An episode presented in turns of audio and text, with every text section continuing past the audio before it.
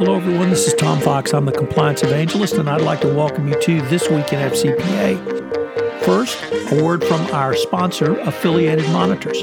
Founded in 2004, Affiliated Monitors provides professional, independent integrity monitoring and ethics and compliance assessments nationally and internationally and across almost all industries.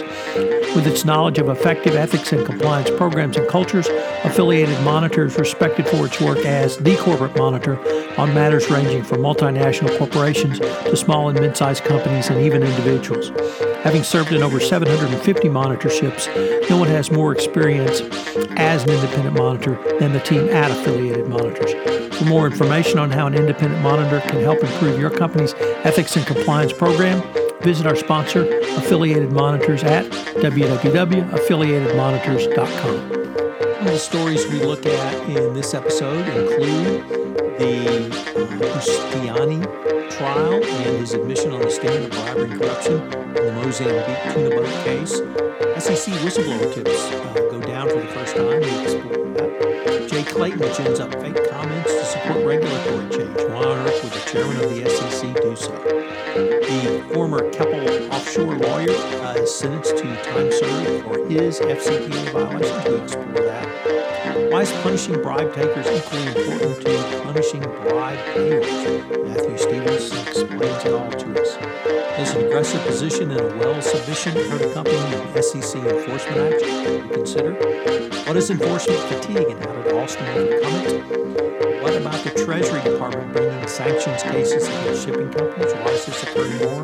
Take a look at the NAVEX Global 2020 Ethics and Compliance Survey, how M&A can benefit from an independent assessment, and the implications of Gen Z on the workforce around risk and compliance. All this and more on episode 181 This Week in FCPA. This Week in FCPA is a production of the Compliance Podcast Network and a proud member of C Suite Radio. Thanks again for listening.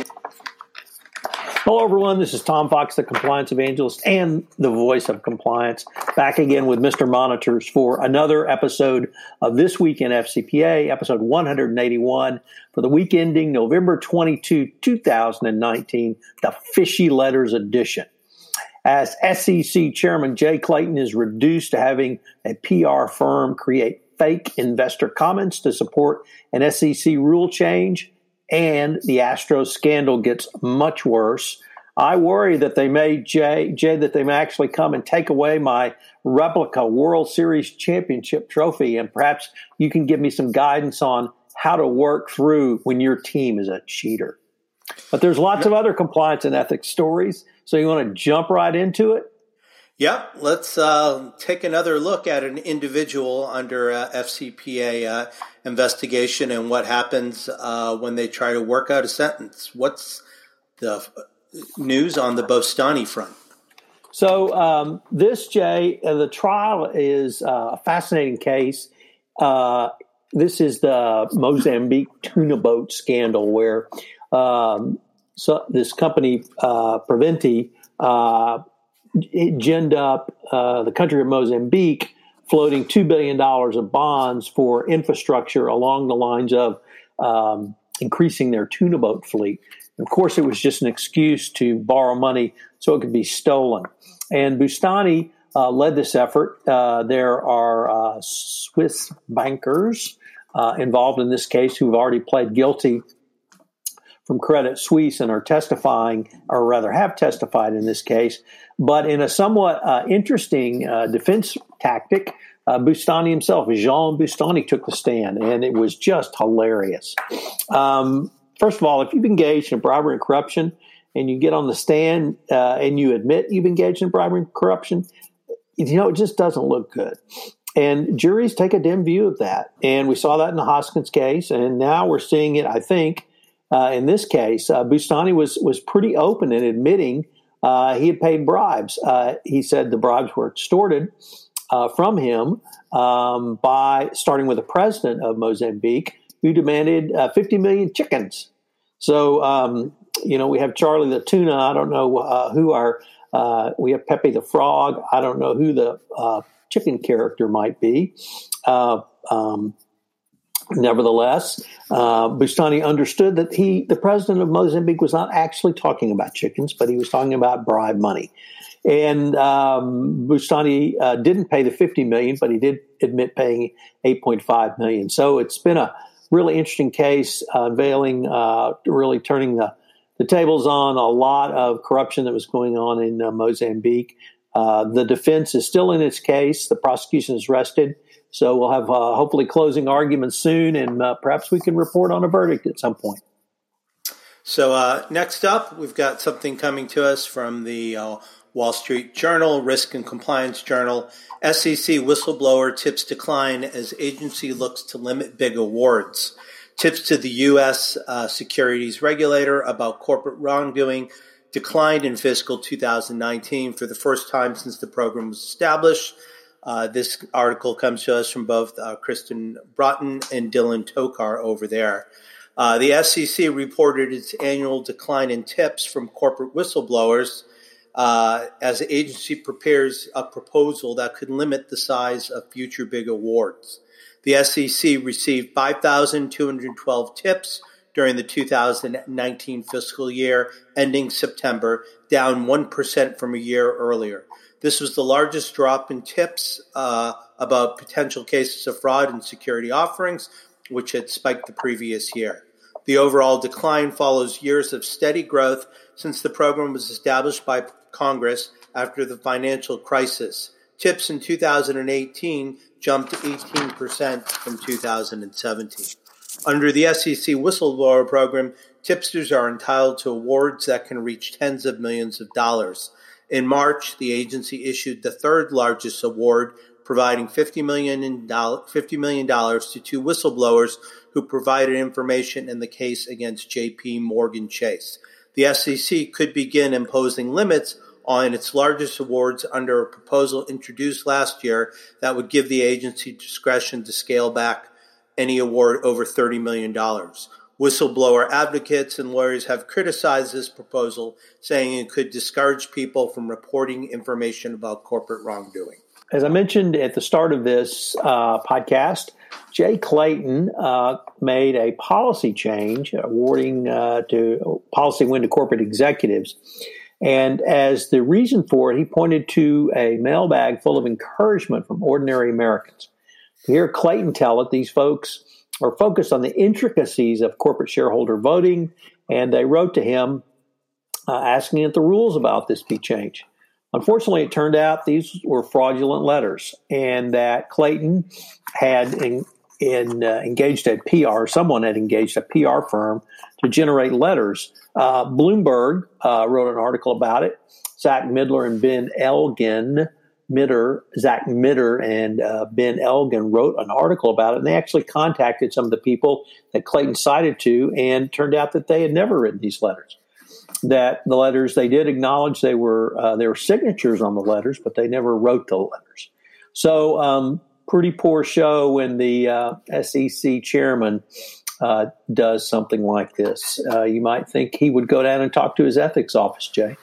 Well, one might think that uh, he didn't use a black sharpie and write it in really large block letters, so he would make sure to be able to say what the people said. Did he?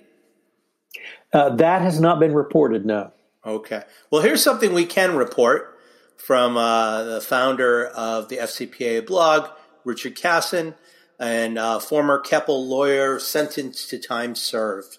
The former lawyer at Keppel Offshore Marine who helped the DOJ prosecute violations in Brazil was sentenced on Friday to time served in probation.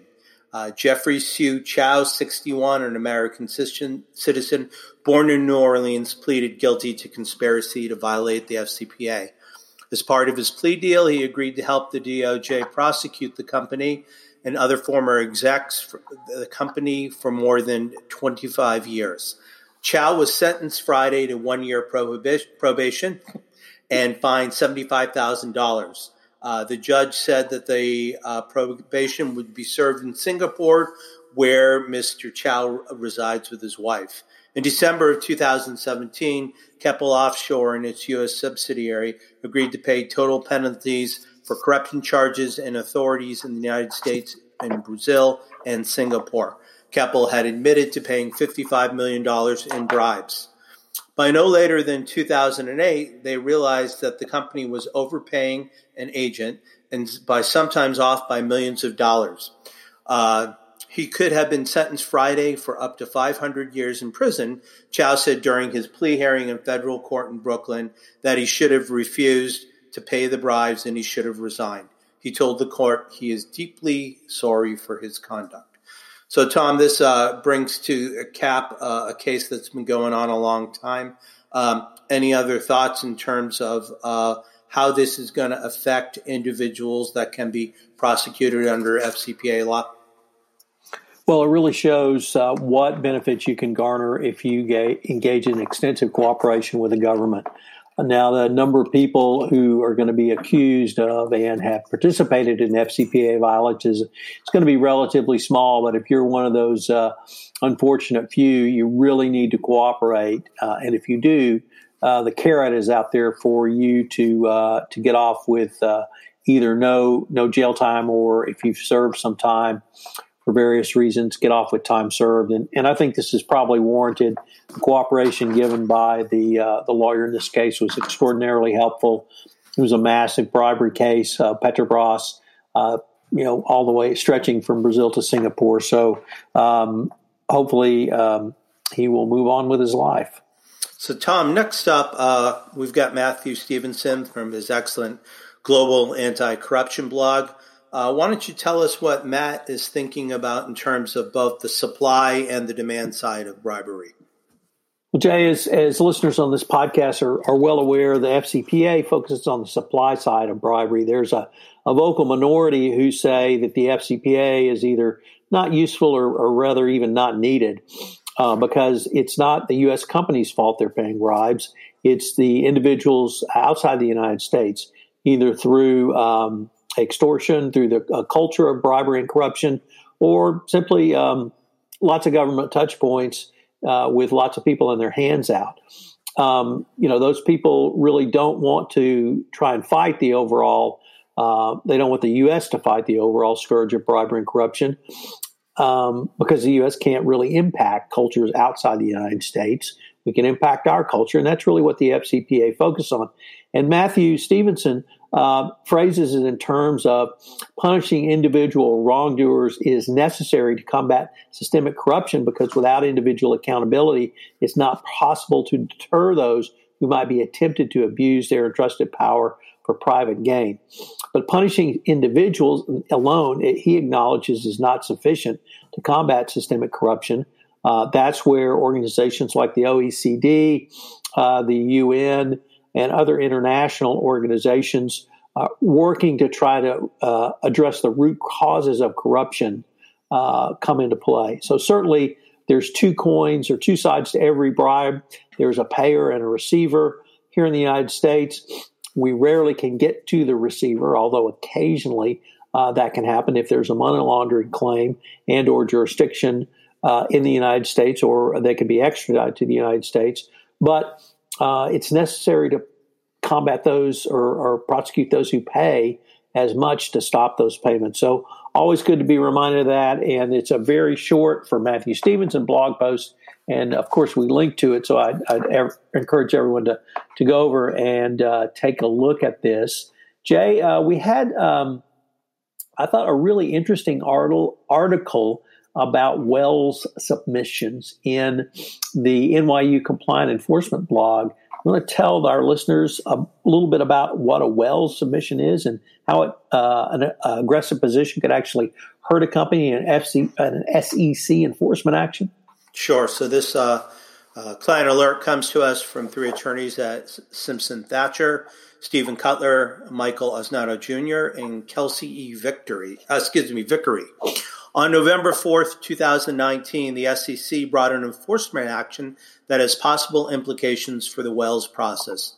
This complaint filed by the Commission in SEC versus Bolton Security raises the question whether parties must consider reining in their advocacy in Wells submissions, lest such an advocacy be taken as proof that the potential respondents are unwilling to acknowledge wrongdoing or in common uh, enforcement parlance that they don't get it.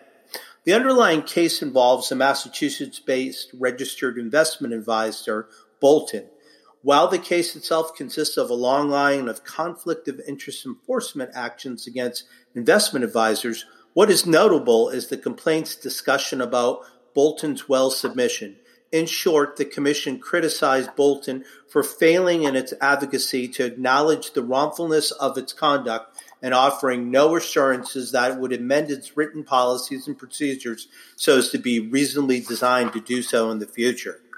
SEC practitioners have long understood that the Wells submission may be introduced as evidence in contesting proceedings, but the particular use and critique of Bolton's Wells submission would seem wholly at odds with, with the purpose of the Wells process. So we've got two kind of competing things here. Uh, when a Wells note note comes out, uh, it gives the party a chance to uh, make their case. And they're basically saying, well, we want to hear from you, but if you hear from us, if we hear from you and you're not remorseful about what you've done, we're going to use against use this against you. So it seems to be uh, two competing uh, processes happening at the same time. Uh, Tom, anything else you want to bring up on this? No, this just seems to put companies in a very difficult position, Jay. Uh, a Wells notice is designed to allow companies to respond, uh, but you can't be too aggressive in your defense. So, uh, talk about you know Scylla and Charybdis in the modern world. This would seem uh, seem to be it. So next up, Tom, on your side, we need to hear a little bit about what is enforcement fatigue and how did Alstom overcome that? This again comes to us, uh, second article today from Dylan Tokar over at the Wall Street Journal Risk and Compliance Journal. Right. So uh, he wrote about a uh, Wall Street Journal and uh, uh Dow Jones Risk and Compliance Summit in New York earlier this week. And in it, Barbara uh, Petiti, uh, a compliance officer at um, Alstom, although based here in the United States, talked about the um, enforcement fatigue and and how Alstom was able to overcome that as part of its journey to moving from uh, a culture of corruption, as demonstrated by Lawrence Hoskins and the culture he described, to one of compliance and doing business ethically.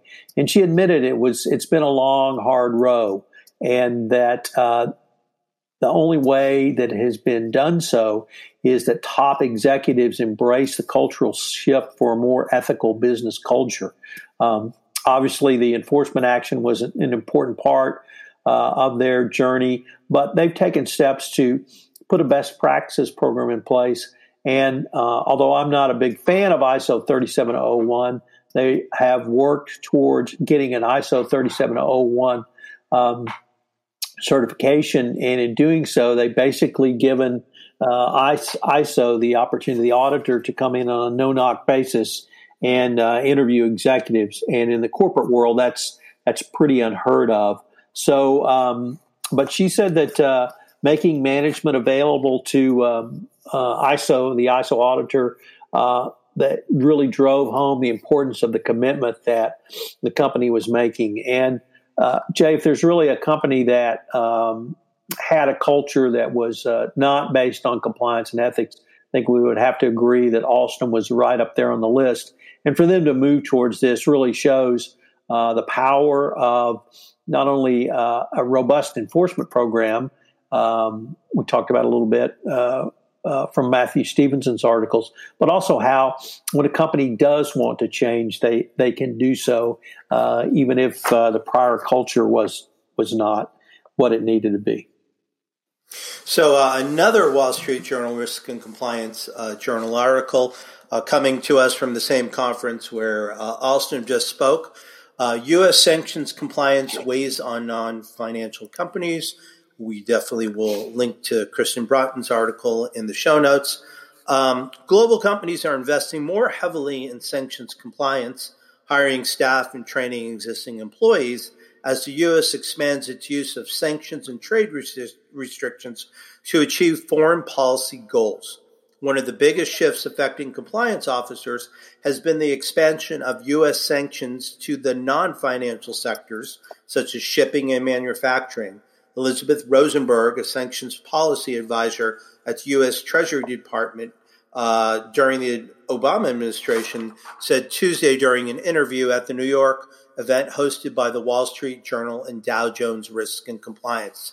She cited the lack of industry preparedness as one of the reasons behind the rise in shipping costs after the U.S. in September blacklisted dozens of oil tankers operated by a subsidiary of COSCO Shipping Energy uh, Transportation, a major Chinese tanker operator. In the financial services, people are accustomed to these sanctions, Ms. Rosenberg said. But when there are new measures that go at non financials, which is an express goal of this administration, for example, in the shipping industry and other manufacturing areas, that a new compliance challenge for that is a new compliance challenge for many industries who haven't seen this kind of measure handed out before. On the use of trade restrictions by the US to put pressure on China, she sees thinks that we will see more and more of these tools as well as more conflagration of the tools and the execution of US policies. So so far we've seen Huawei put on that list. There's a number of artificial intelligence companies that have also been added. The US could impose further sanctions if violent, violence occurs in response to any demonstrations in Hong Kong. So uh, again, this sounds like a, a pretty fascinating conference, and uh, I, I, think it's a pretty prescient article that there we're just going to see more and more uses of non-financial sanctions, and we as uh, practitioners are going to have to deal with these. Uh, Jay, uh, as you know, and our listeners are about to find out, we're going to have a special guest today from Navex Global, uh, Lauren Johnson, who's going to talk about the company's 2020 uh, benchmark survey and why compliance practitioners need to be a part of that survey. And really, to tee that up, um, we've got a link to a Navex Global Ethics and Compliance blog, Ethics and Compliance Matters blog article by David Banks, um, who uh, gives some of the highlights from the 2019 benchmark survey. Uh, this is really one of the great uh, resources in the compliance community. It is a survey, obviously, but it gives you a ton of information about not only what uh, best practices are, but how you can get there. So it's a great roadmap. Some of the key findings were that leadership buy in correlates with program maturity and advancement, technology correlates with leadership buy in, technological automation and leadership buy and correlate with uh, program accomplishments. Um, the David's article links to that survey, so if you want to see that, it also links to uh, uh, taking the 2020 survey. Once again, Lauren Johnson in a later uh, segment is going to explain why it, it, would be so helpful for the greater compliance community if you would take the time to uh, to do so. Uh, I cannot emphasize enough what a great resource it is, and I hope you will uh, help out not only the, the, yourself but the rest of the compliance community by taking the 2020 survey, so we can have as complete information as we have had in the past. Jay, you are still continuing your series over on CCI on independent monitors and the M&A process. So, how does the mergers and acquisition process benefit from having an independent assessment? Well, I'm so glad you asked, Tom. Uh, pop quiz. What's the best time to engage an independent monitor for an M&A process? The answer, as early as practicable. This week, I explore how an independent integrity monitor can benefit the entire M&A process. By engaging an independent monitor as early as possible, there can be preliminary discussions with senior management about the process, sometimes at the CEO level and at other times with the CFO. From these initial meetings, an independent monitor could be part of the acquirer's team assembled for the project. Most likely, there would be a due diligence room with documents made available for the acquiring company to review under NDA, a non disclosure agreement. This could facilitate meetings with teams from one company meeting with their counterparts. M&A work is to some extent a fire drill. Everyone's working very hard to try to do a lot in a very short period of time. This means at times issues may arise which require companies to further negotiate the terms of an escrow or other risk management protection for the buyer. Over the last 15 years at Affiliated Monitors, we've participated in numerous proactive and independent monitoring engagements, and we found that people have an easier time opening up in those circumstances. They seem to be more forthcoming when somebody from outside their company comes in and asks questions in a non threatening way. The independent monitor is just looking for facts, and we found that we can learn more information than we would otherwise get if we're not an independent third party. Uh, finally, we I'd like to address the gorilla that's in the room, and the question is usually on everybody's mind: Why should a company? What should a company do if an FCPA or other problem arises, despite robust pre-acquisition due diligence? Immediately, it's important to stop the illegal or even unethical conduct as soon as possible.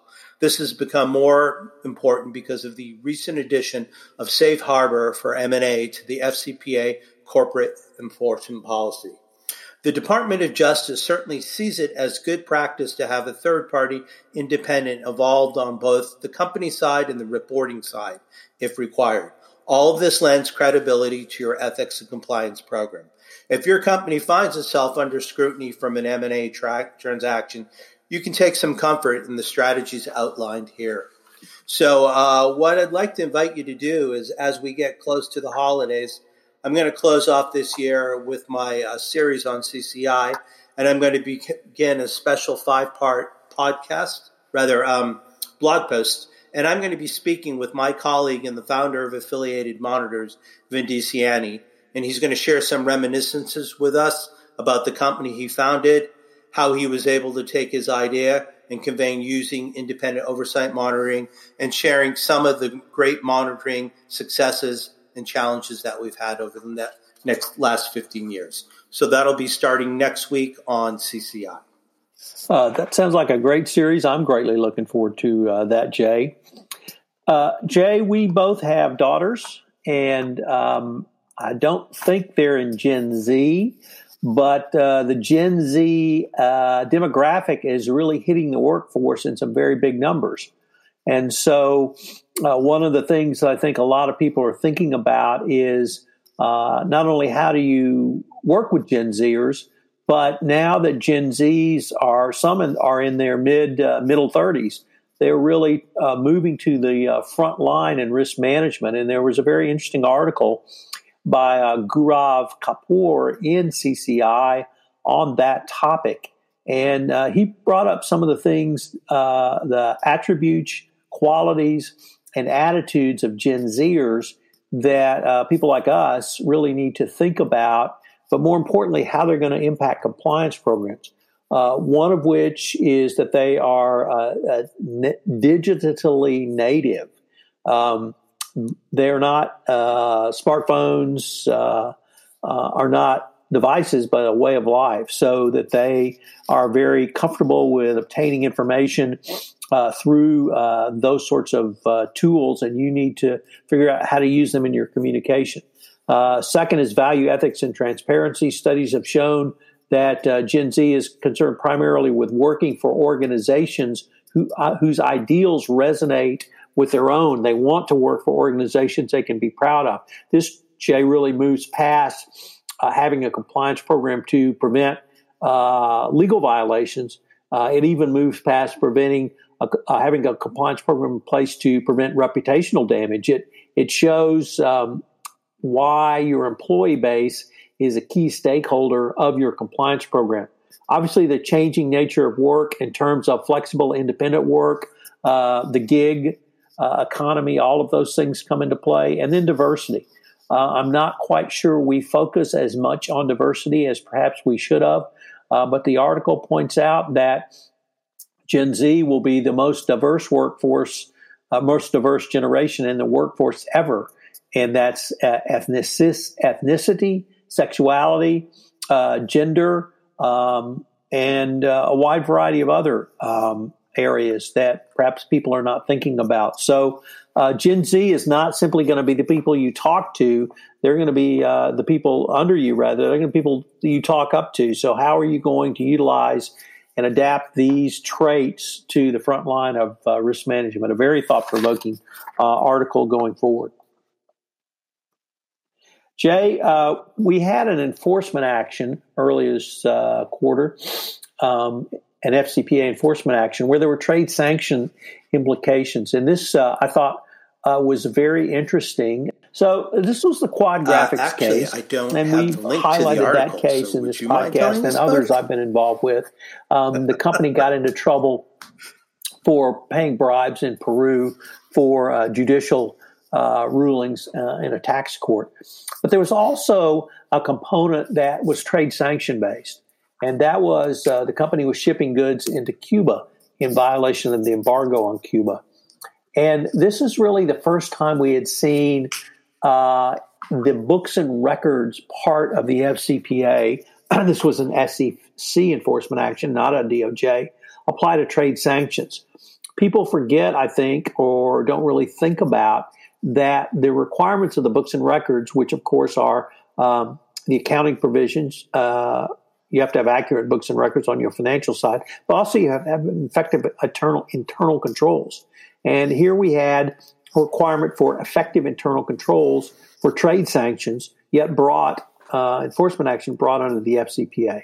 So it really drives home that you have to have effective internal controls for a wide variety of areas. It's not simply uh, just to uh, not pay bribes. So, interesting uh, article, interesting use of that um, uh, strategy by the SEC. And uh, once you do it once, um, you know prosecutors are are uh, willing to go back to that. So, check it out. We've linked to it in the show notes. And Jay, um, next we're going to tee up a, a, short segment where we interview uh, Lauren Johnson. Uh, so we'll cut to that. And the uh, any uh, uh, AMI or other related uh, thoughts coming up either during the holiday week next week or the week after. So we are pleased to have a very special guest with us today. We rarely have guests on this week in FCPA, so it's always special when we have one.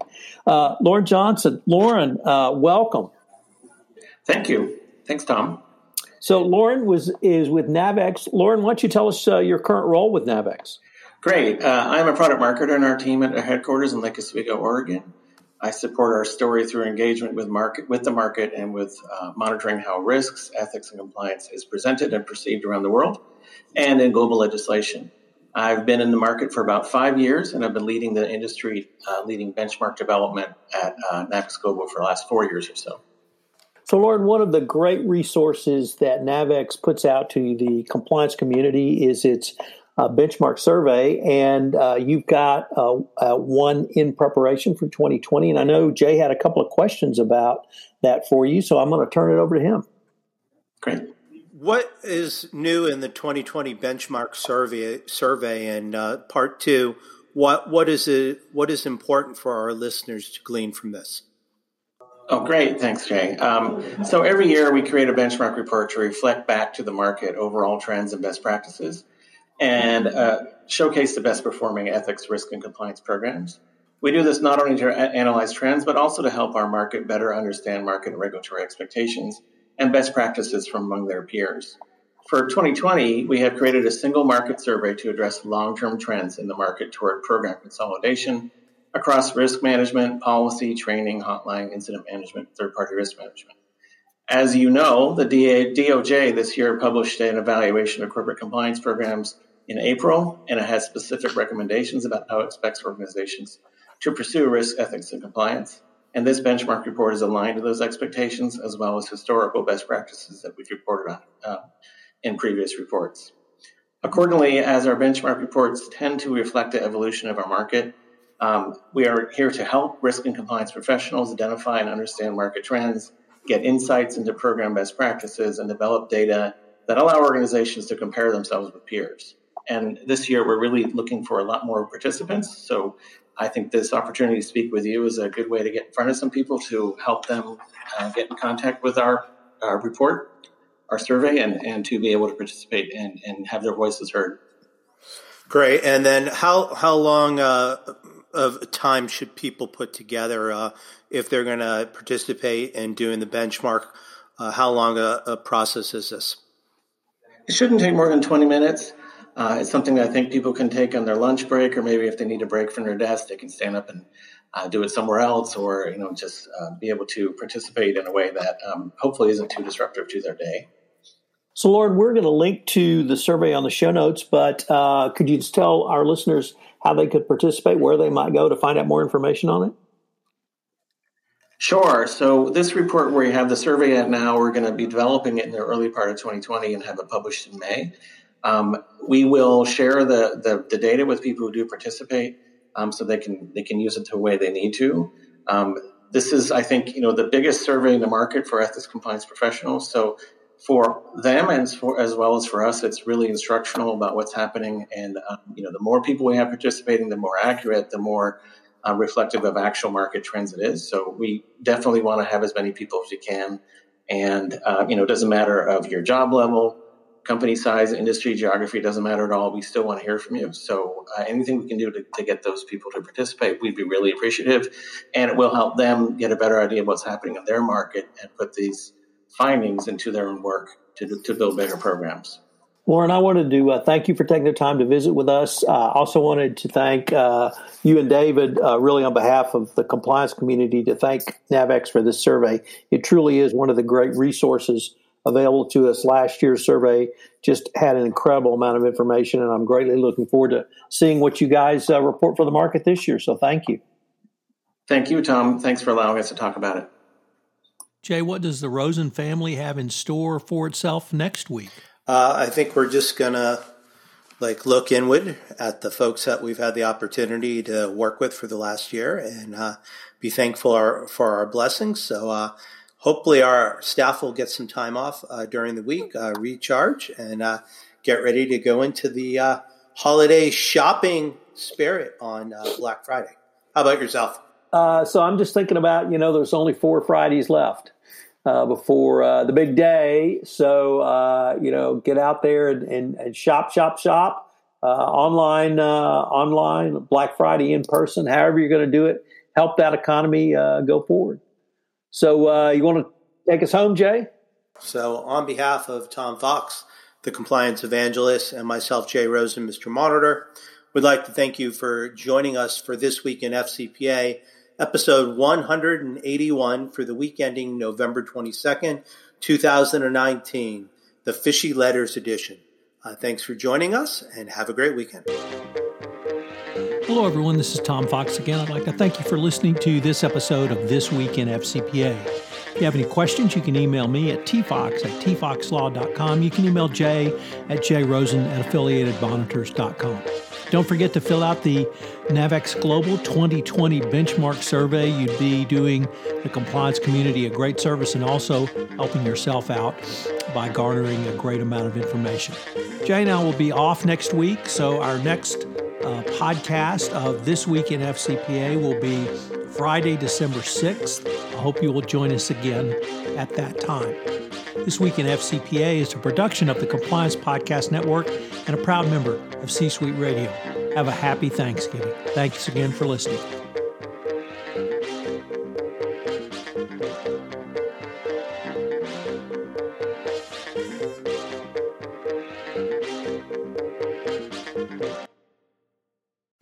Podcast is a part of the C Suite Radio Network. For more top business podcasts, visit c-suiteradio.com.